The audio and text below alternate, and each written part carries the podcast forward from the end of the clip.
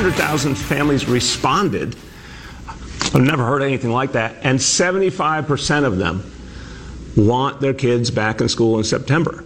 But a lot of employers would then actually follow what the schools people are doing and will adjust um, schedules because there shouldn't be a difference. There, we should never be pitting parents against teachers or kids' needs against parents' needs to work. And I think that employers would Randy, be very can open I- to it. discussions about sending kids back to school in the fall. As uh, the first uh, voice you heard there was Mayor De Blasio in New York. They uh, a communist making sense. but they did a survey and a huge response. Usually people don't respond to these things, right? Like, whatever. Yeah. I'm not filling this out. People did fill it out. Said, yeah, I want my kid back in school. Um, and then the the whole discussion of well, how do how do I send my kid to school? Day, I don't have a job, so uh, daycare and blah blah blah, and employers adjusting their schedules. Whatever. At the end of the day, we got to get kids back to school. We may, need I make think it's that- worth pointing out that the second voice you heard was a uh, uh, a person not making any sense whatsoever. Randi Weingarten from the uh, American Teachers Association, or one of your giant teachers unions. But uh, whatever, we've got to figure it out. We got to figure out a way to get kids back in school. That, Right. That just everybody needs to to come to terms with that. That is going to happen. Now, how are we going to do it? Exactly. I think you're completely right. Multiple studies, multiple countries around the world, from Asia to Northern Europe uh, to Australia, uh, that say, listen, the kids don't suffer from this disease, except in very, very rare idiosyncratic cases. Um, and they don't tend to transmit it as much as adults do because they're not infected in the same way. Now, you know, these uh, studies are, are preliminary and, and perhaps will we'll learn, uh, you know, differently down the road. But for now, the science seems to indicate that the kids will be just fine. What about Granny? Well, that's an absolutely legitimate question. Uh, we do have to protect Granny. We do have to protect the older and vulnerable teachers and figure out a way to not screw them. Uh, I, I get that, but We got to quit allowing people to come in the studio and shout questions at us. Stop it. So, the one thing that bothers me about the discussion, though, is you hear this over and over again. You'll hear it five times today if you follow the news, and you probably shouldn't. It'll make you crazy. But, well, yes, we do all want to open up the schools, but we need to find a way to do it safely. There is no perfect safety. There is a horrific lack of safety in keeping the kids at home. I should be back in school. I agree with you for once, Greta. Thank you, Michael. That was brilliant. You have not only terrible depression and anxiety problems because the kids don't get to play, they don't get to see their friends, they don't get to interact. Um, but also the, the teenage suicide rate is on the rise again, and and way, way, way more kids are going to die from suicide because they're isolated than could conceivably die of the COVID. I asked for some texts from teachers because I wondered how they felt. I teach kindergarten and am praying I will see my students in front of me this fall. The plan right now is for them to come twice a week, which is better than all online, I guess. I would prefer every day. Uh, God, I think if you come up with the mechanism to get them into school and you think it's safe enough to be there at all, then why not every day? Yeah, it, it's it's pretty questionable. But we got this uh, text: uh, eighty-five percent of my teacher peers, elementary school, do not want to return. They're really scared about their health or passing the virus to someone they live with. That's that person's experience. That is a, great challenge. Again, we're not here to pitch one point of view 100% and, and run down the other point of view 100% and oversimplify everything like the media insults your intelligence by doing every single day. But yeah, that is a challenge. How about a 50 year old teacher with mild asthma? How about a 65 year old veteran teacher? Maybe they're a great teacher. Maybe they're a real gift to the children they interact with. But can you demand that a 65 year old get into the petri dish of, of elementary school, for instance, or a high school? I work at a high school. Many of the teachers want to return to business as usual, which is the current plan. Others want a hybrid approach. They all miss the students. It's difficult because getting reliable information about COVID is so hard. Yeah, no doubt. Yep. So knowing how to responsibly reopen is is also difficult. Yeah, that's true. When you when you're getting regularly changing information about who spreads it, how, at what point, and having the infection, et cetera, et cetera, uh, it does make it harder. that's part of the conundrum of the the whole novel coronavirus. This is a new thing, and people are learning as we go, and we're not used to that as a society. We're used Yeah. to being able to go to the internet and figure out what's happening. I would just like the discussion to be a little more balanced and intelligent than it is. Recognize there are terrible, terrible risks to keeping the kids home. As an Idaho teacher, I, she apparently just teaches about the state of Iowa, Idaho, the uh, state capital, major exports, etc. Right, exactly. The, the curious shape of the state. Very, very fat at the bottom and thin at the top. As an Idaho teacher, I desperately want to go back to school. I had to do twice as much work and attend twice as many meetings during the school closure. I can believe that, that it was way harder and way more boy. annoying. Yeah, yeah. Uh, Jack, Everybody, is- in, everybody agrees the so-called remote learning has been a disaster. uh, this is a good angle here. Jack uh, and Joe. Joe's here too. Thanks. Hi. Hubby is an elementary special ed teacher. Uh, the kids with autism, Down syndrome, intellectual disability, mentally retarded is they now call intellectual disability. I didn't know that.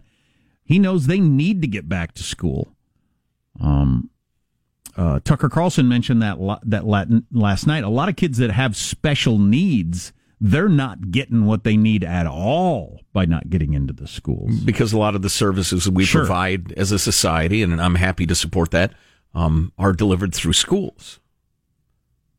I Yeah. need to ask my sister, who's an elementary school teacher, how she feels about the whole deal. I would be interested in hearing that. I, it's got to have an, uh, you, you know, I hadn't thought about that before, but clearly you would have a different view. I'm thinking of Sam's third grade teacher who was like 25 years old, you know, and single.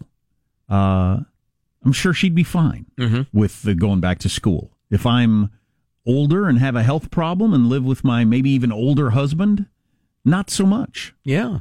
Or if you're my trigonometry teacher in high school who is roughly 100 and hated children, I mean, what what would she think?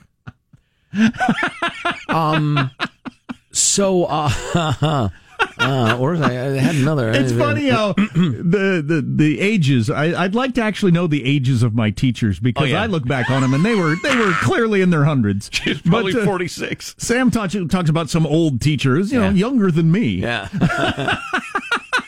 yeah. Hey, how odd and extraordinary is it that various universities, including Harvard, have announced no classes st- all next year? No, no way. That's something. Doesn't that seem premature? Hasty? I mean, I get, I suppose I could get the idea of, look, we got to pick one or the other, then go full after it and do it the best we can. And since we don't know that we can do in class, maybe we commit to the other one. I guess, but it just seems unnecessarily, well, hasty. I To say have a next spring, you got a bunch of 18 to 23 year olds. yeah. I have a relative who is uh, going to start a graduate program in one of your major universities, and they're not doing it. So just gonna It's probably the best thing that ever happened to her. just gonna lay out for a year, uh, and then go back. You know, assuming things get back to normal next year. But yeah, I don't I don't understand why they can't teach.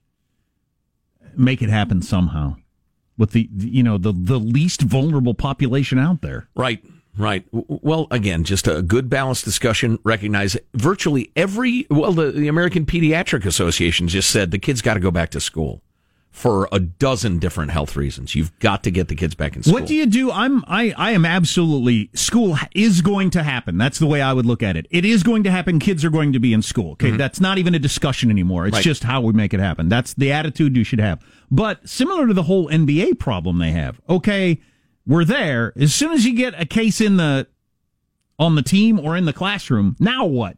So, class of 30 kids, one kid tests positive.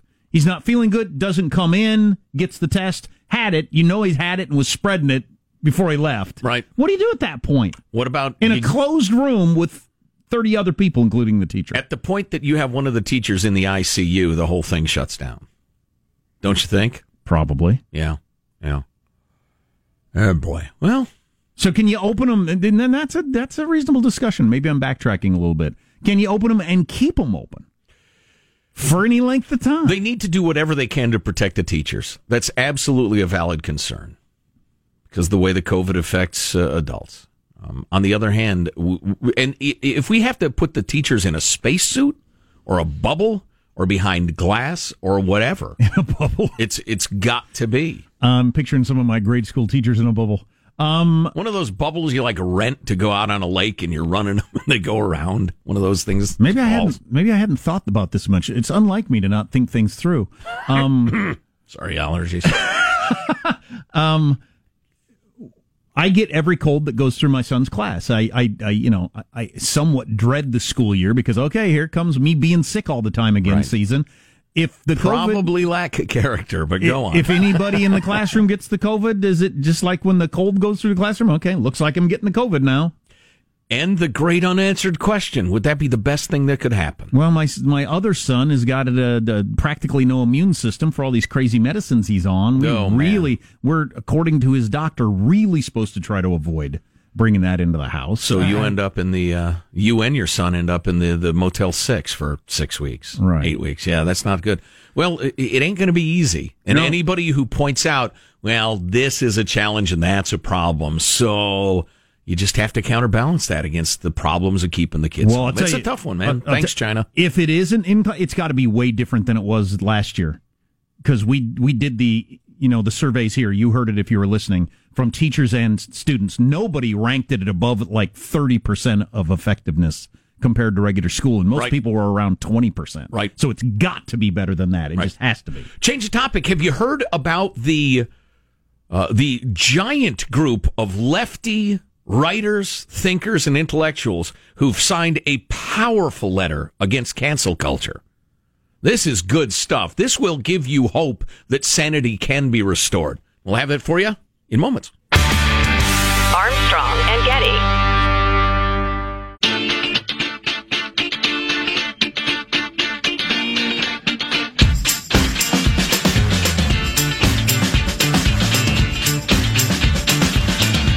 The Armstrong and Getty Show. We missed the story last week about that uh, semi truck full of hair that they uh, the, that they stopped illegal hair. We got to do that story. I'm sorry. I thought you said hair. An entire semi truck full of illegal hair. Uh, illegal hair. Yeah, from China. Oh, In the United wait a minute. I did hear that selling story. wigs or going Oh. to wig stores. Probably Yeah. taken from prisoners or you know the forcibly from yeah concentration camp victims. Yeah, well, fine country, China. biggest millions of dollars worth of human hair. Biggest hair bust in nation's history. So I'll occasionally say, with at least mild sarcasm, "Don't give me hope," because it's only if I have hope that I'm disappointed. So I'm going to uh, do you the disservice right now of giving you a little bit of hope. A group of more than 100 prominent liberal writers, profec- professors, and activists have come together and signed an open letter against cancel culture. The list of folks is long, and I ought to dig up the whole list. Maybe you could do that, Sean, real quick, if you don't mind. Uh, J.K. Rowling of Harry Potter fame, New York Times opinion editor Bari Weiss, political activist Noam Chomsky, all sorts of people have signed this letter, and I will read you parts of it. It's entitled A Letter on Justice and Open Debate. Our cultural institutions are facing a moment of trial. Powerful protests for racial and social justice are leading to overdue demands for police reform, along with wider calls for greater equality and inclusion across our society, not least in higher education, journalism, philanthropy, and the arts. All right, fine and dandy. Everybody's for equality. But this needed reckoning has also intensified a new set of moral attitudes and political commitments that tend to weaken our norms of open debate and toleration of differences in favor of ideological conformity. As we applaud the first development, we also raise our voices against the second. Then they go ahead and, and give their liberal bona fides, including calling President Trump a real threat to democracy. Oh, yeah. Oh, I mean, you mentioned Noam Chomsky. You can't get any more left than Noam Chomsky, but he's the old left. Right. Where you would have these discussions and not hound somebody out of their job. Oh, that reminds me. I got to get to that Boeing executive who was hounded out of his job for something he said 30 years ago. I'll tell you right now, 30 years ago, he said, I don't believe women should be in combat, Wow. That's it? which was an 85 to 95% attitude 30 years ago. It's probably 75 now. But yeah, he was forced to resign. He was pressured to resign.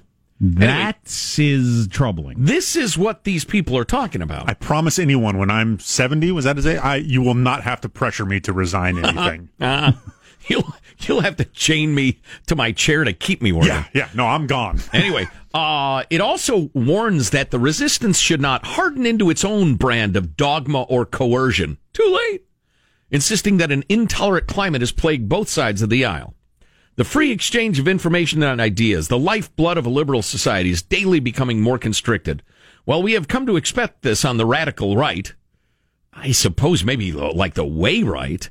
Uh, censoriousness is also spreading more widely in our culture. An intolerance of opposing views, a vogue for public shaming and ostracism, and the tendency to dissolve complex policy issues in a binding, blinding moral certainty. We uphold the value of robust and even caustic counter speech from all quarters, but it is now all too common to hear calls for swift and severe retribution in response to perceived transgressions of speech and thought. And one more little bit.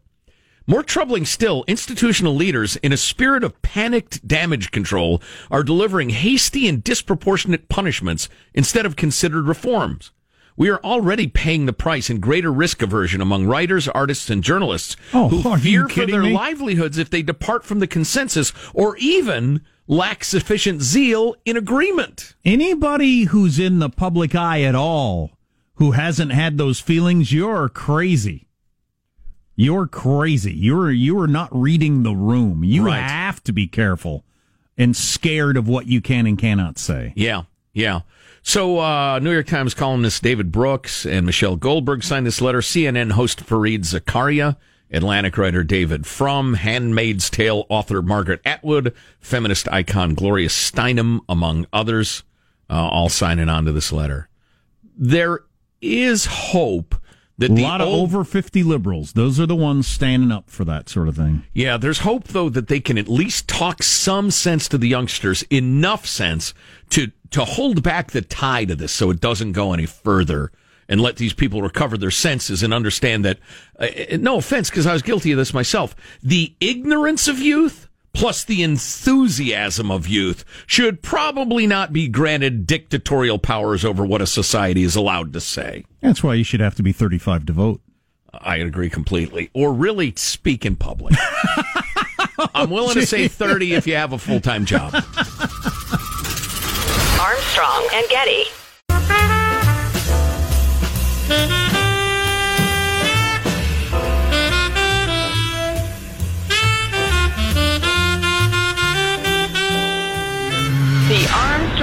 Getty Show.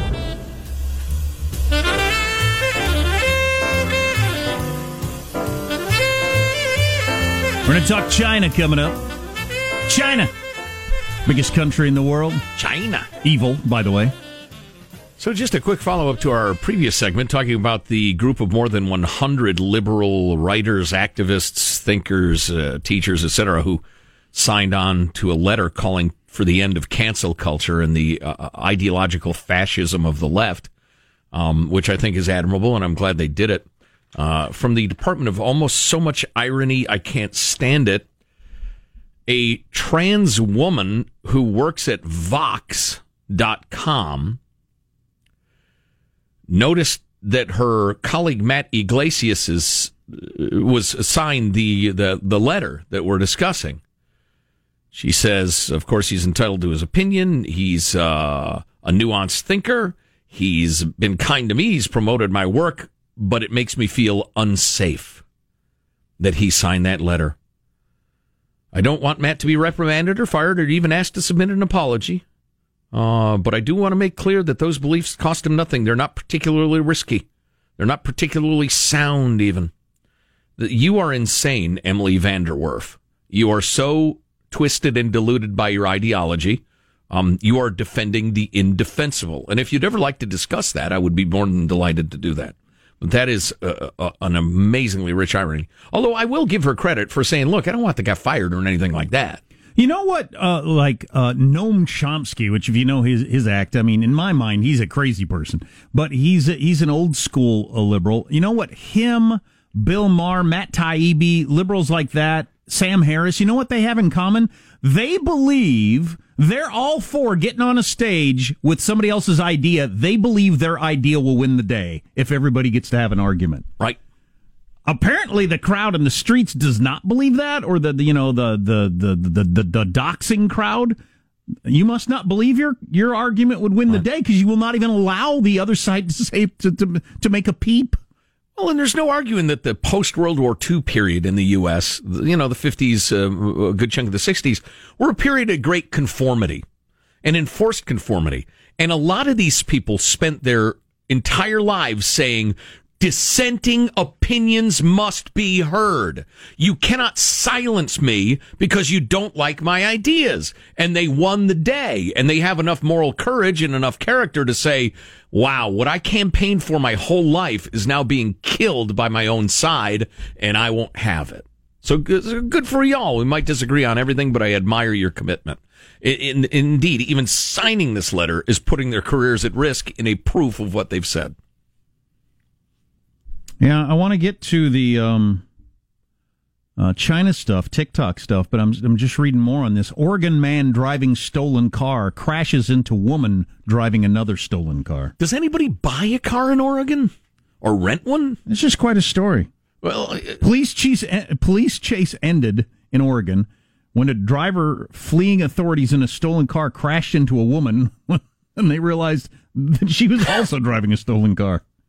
That's just something. Oregon's experiment with lawlessness, like California's And she was Washington drunk. State's, uh, and drunk. So she's a If this isn't a rom com in five years, I don't even know what Well, people are doing with She's their pretty time. cute. He's a good looking guy. They'll make a good couple. Yeah, it's kind of a sketchy premise because they're both obviously criminals, but they'll be like charming criminals who only did that because they're, you know, Yeah, yeah, we whatever. can we can work that the out in the man writers, shut the down writers their room. business, Yeah, right? Yeah, Yeah, yeah, yeah. They're forced into crime out of desperation. Right, something. exactly. They're really nice people. Yeah, So they needed a medicine or something. Ah, whatever. I don't have the TikTok app. Uh, never had it on my phone. I don't think. My daughter sends us charming dog-related TikTok videos uh, on a fairly regular basis.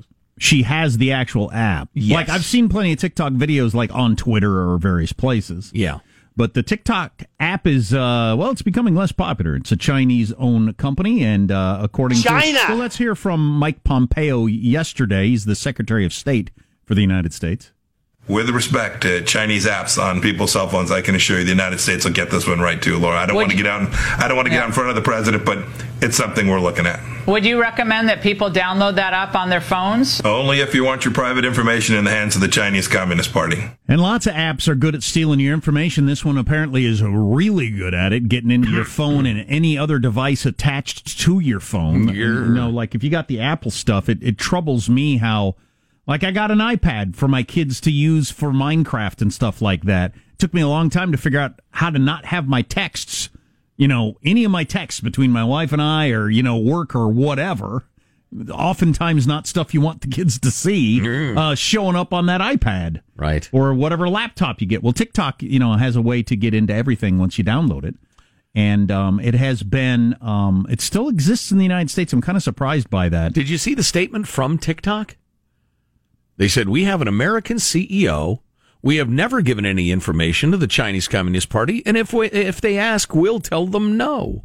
Which is a lot like me saying any cop tells me to put my hands behind my back. eh, no way I'm doing it. yeah. Oh, yeah, TikTok. So Chairman Xi says, Yeah, I'd like to have a meeting with you. You're going to tell him you're too busy, Chinese company. Ah, that's hilarious. India banned the app last week. Really? Yeah. Huh, I'll be danged. Um, and we're considering banning it in the United States. Great Britain, where they do have the TikTok app, uh, they have, because of the TikTok app, now soured on the idea of letting Huawei provide their 5G cell phone service, which is good news for the free world because it looked like Europe was going to allow the commies to install their cell phone systems and have access to friggin' everything. which was astonishing at the time and remains astonishing that they ever thought of it. I'm curious what the banning of an app mechanics are like. Is it, can we just keep that out via like a firewall for just kind of a generic term? Excellent question. Does I it have- just automatically get deleted off your phone if you've already downloaded I it? no idea. Huh. I have no idea. If I get caught with them, I'm in trouble, or does it? does- Yeah. who who is in charge of getting it off my phone? How do you, yeah, block something off the internet? Now the Chinese are pretty good ab- about that With- They're with firewalls censors, but yeah, but stuff, we don't but- have national firewalls. Right, right. The Great Firewall of China, they call it. Yeah. Mm. I don't think that's true. It was built over it- thousands of years. It is the the protesters, the the people who are against it in China, call it the Great Firewall of China. Ew. The government trying to keep Oh, them from being that. from being able to Nice. communicate or get to books that they're not supposed to read and all that sort of stuff. Mm. It's really just freaking amazing. Well, oppressing people isn't easy work, Jack. You know, you need a little help here and there.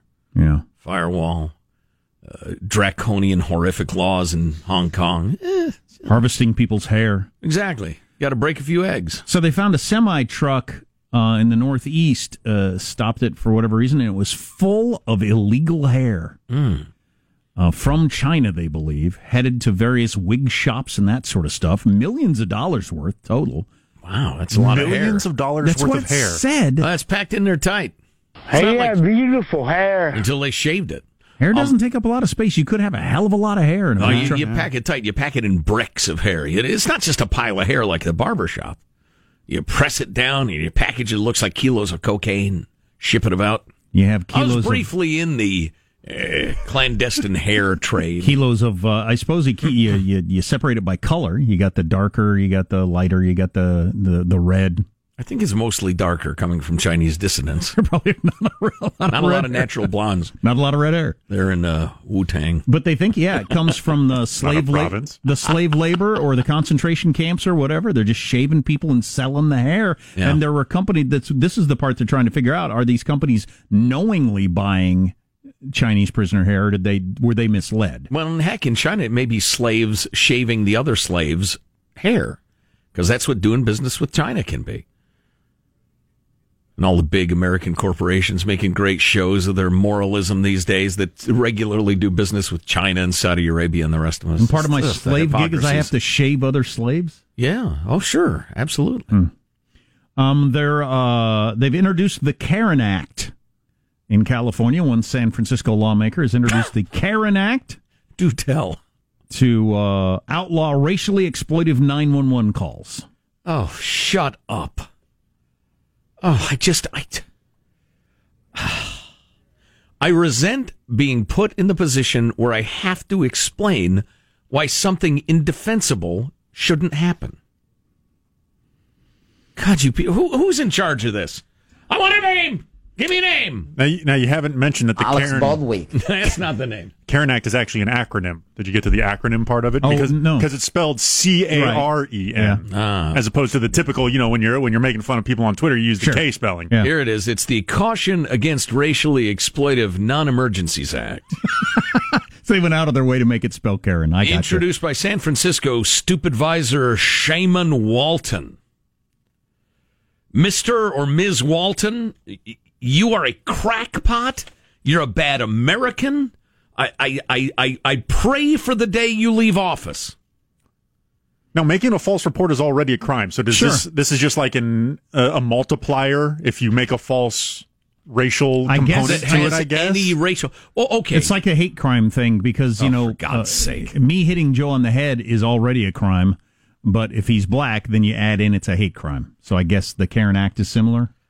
I suppose. I, I, Making a false report is a crime, but if it's if I'm white and they're black, it's an extra crime. Is there any group of human beings on earth that has to roll their eyes more than the San Francisco police, the Portland police, and the Seattle police? It, this bill amends the San Francisco Police Code to make it unlawful for someone to fabricate a report based on someone's race, ethnicity, gender affiliation, uh, religious affiliation, or sexual orientation. There's a gay fella gaying right in front of my house. You, what color is the sky in your world? You, your skull is completely numb. I just, I can't believe what the world is turning into. Um, so uh, been wanting to talk about this a little more. I'm scared to, even though statistically it's easily defended. Uh, the whole, hey, if Black Lives Matter, how come we're not paying attention to these various cities that have just exploded, even by their standards, in black on black violence? Children being gunned down. Uh, Horrific. Yeah, it, it's something, and some people are speaking out. More on that coming up. Armstrong and Getty.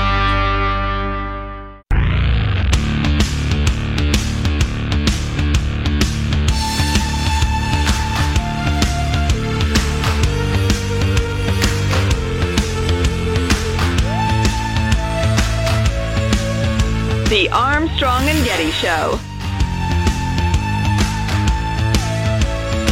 Finally, I'd end with this. You know, I was asked probably 12 questions about the Confederate flag. Uh, this president's focused on action, and I'm a little dismayed that I didn't receive one question on the deaths that we got in this country this weekend. I didn't receive one question about New York City shootings doubling for the third straight week, and over the last seven days, shootings skyrocket by 142%. Not one question. I didn't receive one question about five children who were killed. And I'll leave you with this remark by a dad. It broke my heart. A dad of an eight year old lost in Atlanta this weekend. They say Black Lives Matters. You killed a child. She didn't do nothing to nobody, was his quote. We need to be focused on securing our streets, making sure no lives are lost because all Black Lives Matter that of David Dorn and that of this eight year old girl. Thank you. Doesn't help the narrative. Shut up. That's Trump's uh, press person right there. Um, well, you heard what she said, and now we'll hear from Terry Crews, who was on CNN with Don Lemon talking about this. I don't want to move from one oppressor to the next. And one thing that really who's, who's the next oppressor? At, who's the next oppressor? When I when I describe this, when you look in the city of Chicago, there are nine children who died by gun violence, by black on black gun violence, with from June 20th all the way to today. And you're talking about even with the Atlanta child murders, there were 28 kids who were, who died in two years. You're talking about a month and you have nine black kids, and the Black Lives Matter movement has said nothing. So it's, yeah, I get worried talking about these things, especially now. You know, because we have a friend who said all lives matter and, and no longer has a career. Um, but the overlooking of the fact that it's just statistically so true, it's not even close Right. If you're a young black man and you're going to die by being shot, overwhelmingly, statistically, it's going to be another black dude shoots you. It's thousands to one. It's as not opposed even close. to a, a, police officer shooting you when you're unarmed, or a scared white suburbanite. Right. Like I saw a story in a newspaper over the weekend about um, um, uh, gun sales are up for uh, for African Americans, black people buying guns, and it was all about scared about worried about scared white people with with so little attention being played paid to the black on black violence that goes on.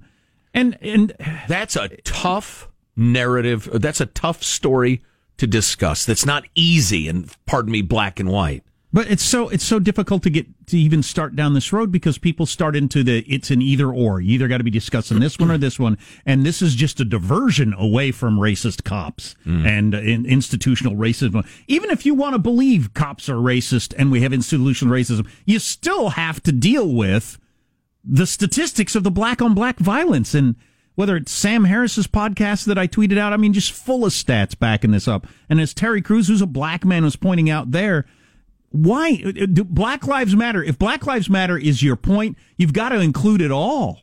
Yeah, and and if you're just looking at numbers of, of, of dead bodies, it's overwhelmingly from other young black men. I don't mind the fact that a group might just concentrate on police violence. Oh, sure, you get That's to do okay. that. I mean, uh, the folks who raise money to fight leukemia don't have to fight nope. money to to uh, or raise money to fight heart disease. They're not obligated to. But at the same time, the the monolithic media narrative that the problems of Black America are are white people and white racism. Um, and and uh, nasty white cops is just it's not true. There are no statistics that bear that out. That's not to say it's not a problem. We're we're proudly small L libertarians around here. We think the idea of a government official, whether it be a cop or a tax collector or a county building inspector, abusing the citizens of a free country, we find that horrific and disgusting. And wherever it's found, it should be rooted out and ended.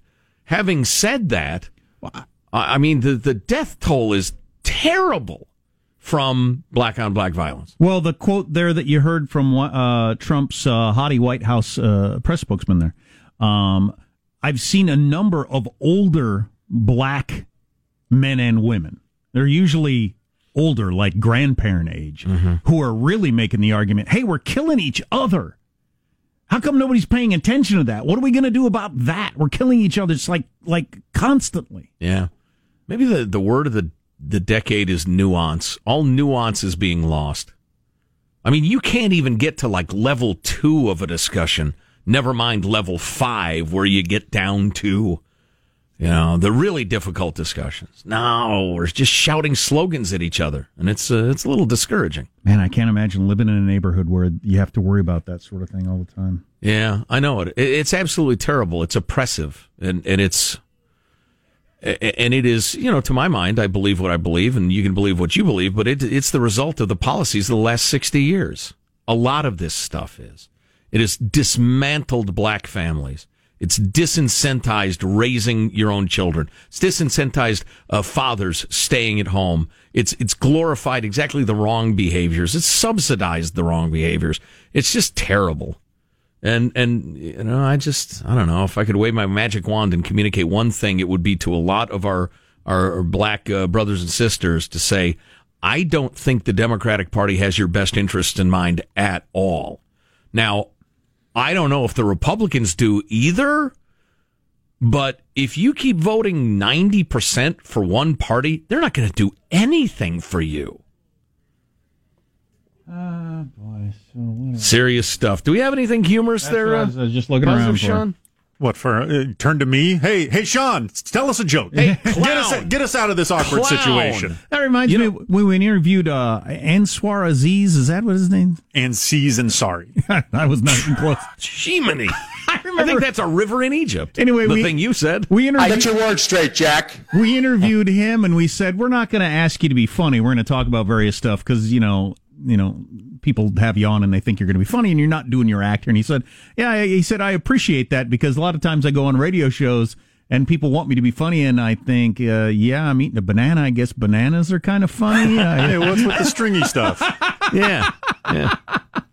so no, we can't turn to Sean and just say be funny. More signs sports ain't going to happen. I mean, I Oh. hope they do. But several Major League Baseball teams have shut down their camps because they can't get the tests. So it's they're trying, but it is just floundering. Still looking for a good answer for why that is. Armstrong and Getty.